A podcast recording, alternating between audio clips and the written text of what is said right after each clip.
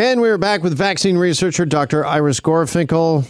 Ontario announcing that they will allow symptomatic COVID testing in neighborhood pharmacies. Uh, Dr. Gorfinkel, there's a lot of talk, a lot of debate about this. Uh, is this safe? Uh, is this a good idea? Is it safe or is it a good idea? I think we have to weigh out the pros and cons of if we do it versus if we don't do it. Understand that there are tremendous barriers for people to get tested right now. The cost is one of those barriers, but finding where the location is, booking in, getting there, you know, waiting for the test results, all of these are barriers. So this is the bigger question, like where is the greater risk? Is it in not offering the tests or is it in offering the tests at pharmacies? Without any doubt, it's pretty scary to think that somebody with symptoms, a sore throat, a fever, a person who has had a known contact, a high risk contact, walks into the pharmacy. True, they're wearing the mask, and pharmacies are supposed to do great things to make sure that they get out of there fast. They're wearing the mask, they're only there for that. Now, is that realistic? Is that going to happen? Probably not. But they're promising that the person doing the testing is going to be wearing all the proper PPE, the social distancing, the hand sanitizer will be there along with the HEPA air filtration. But will it be enough to prevent other people, like vulnerable elderly people who are picking up prescriptions or kids, like from getting the disease? Will it be enough? We really don't know the answer to that question.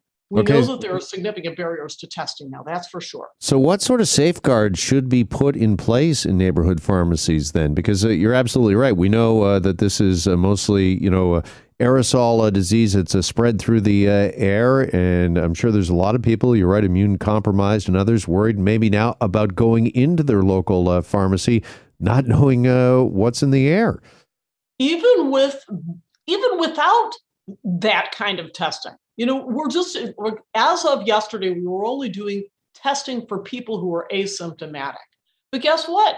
half of the time delta in kids is asymptomatic some 40% are asymptomatic or so-called pre-symptomatic you know so they were coming in anyway but now the difference is they, there's a much greater likelihood that they actually have the disease so hopefully wearing the masks, the proper PPE, the personal protective equipment will make a difference. Now, pharmacies are doing this in private rooms and people are asked to leave after having been tested. But will that be enough? I'm frightened by it, but I'm also frightened by the prospect of not having these individuals tested at all which in fact does go on the scales of justice here. You can't say everybody's going to have access to the testing easily. This will, without any doubt, expand access to testing tremendously. I worry about those doing the testing. I worry about their incredible workloads as it is. Don't forget, COVID 19 has added a tremendous amount of work to the pharmacists, to the pharmacy assistants. Who's even talking about that? And I don't know how many listeners have tried phoning their pharmacy to have a conversation. That's virtually impossible now because they are running their tails off. Mm-hmm. Is the best solution is it home testing, home tests, and uh, making those available to all? Well, this is it. Home tests are one of the things that the that the pharmacy is supposed to be accepting. Like so, in this brave new world, we're expanding it to pharmacies and offering home tests. My big question is where are people going to get them? Are they going to be free of cost? You know, are they a good idea? Absolutely, but the numbers in that community have to be high enough. If the numbers are super low, it doesn't make sense to be giving out lots of tests. But where the numbers are high enough, absolutely. You want to max out on the testing. But right now, there are very significant barriers to getting that test. All right, now remaining uh, minutes here uh, this afternoon on this uh, Wednesday. I know Dr. Gorfinkel, you wanted to address and talk about uh, the price of prescriptions, since we're talking about uh, pharmacies and uh, drugs here. the cost of drugs and what that cost is to patients, and whether or not doctors who are prescribing those drugs know that, or is that sort of a, a consideration when they're seeing a patient? Well, this is the sad truth most physicians have little awareness of what drugs cost, and that's not right. not only is it not right for the system as a whole, because you know so much of the prescription costs are actually provincial costs, but it's also wrong to the individual patient who is faced with paying out of pocket. So that conversation needs to happen in a doctor's office. The doctor needs to be aware of how much drugs cost so that patients can then go to the pharmacy and not be shocked at the sticker price. And we know that happens According to the American Medical Association, cost is the number two reason for not filling prescriptions. Consider that it's the number two line item cost in all of healthcare. So this matters and it matters a lot.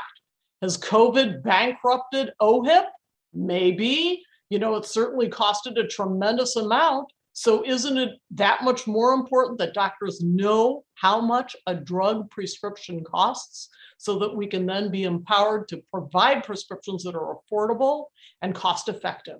Yeah. How do you balance? Only got about a minute here, but how do we balance affordability, cost effectiveness with uh, what it costs a company when it comes to research and development and the you know hundreds of millions of dollars sometimes they pour into research to uh, get to find this drug in the first place?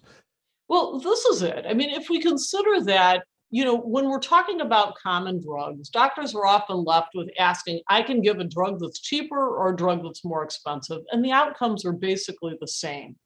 You know, so 90% of the drugs that come out from big pharmaceutical companies are basically copycat drugs. They're, in other words, they're just another product, another brand of chocolate, another brand of milk, another brand of bread. That's basically what it is. It doesn't represent anything brand new.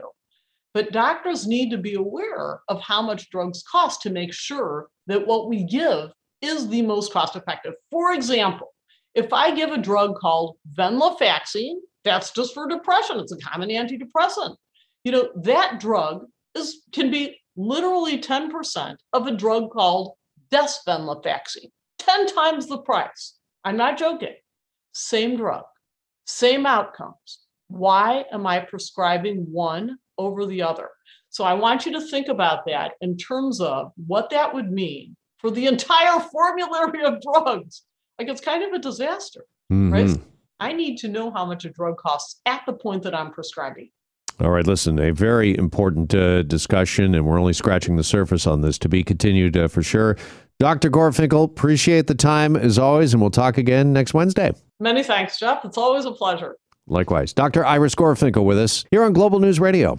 Hi, it's Shauna, and I might be a bad parent because my kids think french fries are vegetables. Hey, it's Ryan, and I might be a bad parent because I went out for wings when my wife was in the hospital after giving birth. Johnny here. I might be a bad parent because in my house, the tooth fairy gives pocket change. But we're not alone. Len emailed us and said his six year old daughter's Tarzan moment going from love seat to lazy boy by curtains made him more proud than any dance recital. and Andy left his two year old at the rink. All right, guys, I'm sure we're not alone. Like Andy's kid.